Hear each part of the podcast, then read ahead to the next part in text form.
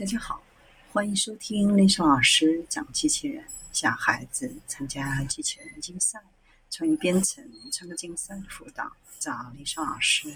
欢迎添加微信号幺三五三五九二零六八，或搜索钉钉群三五三二八四三。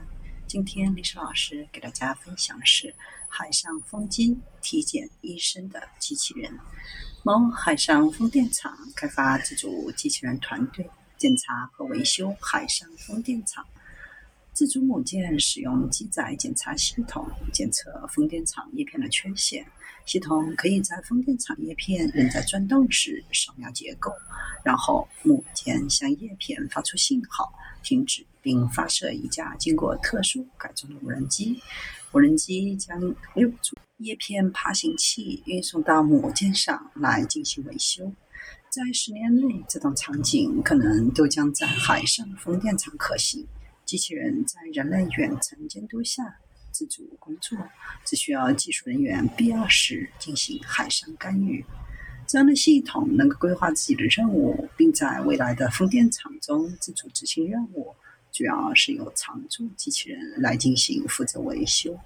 这一举措将工人从海上危险的环境转变为陆上控制室的角色，并将能源成本降低百分之十，包括降低百分之二十七的运营费用。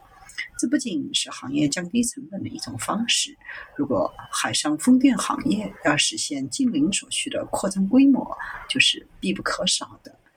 海上条件仅依靠人类的任务，面临安全风险、延误、取消和涡轮机长时间停机，都不是位于距海岸线数百英里深水中未来超大型海上发电站的可行方式。项目的灵感来自太空的探索，太空已经提供了人类与机器人一起工作的很好例子。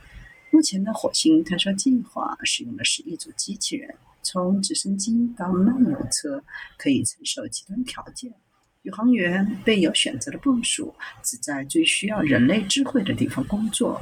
未来的离岸工作都将是人类在控制时开发和管理机器人技术、学习与合作所需要的技能。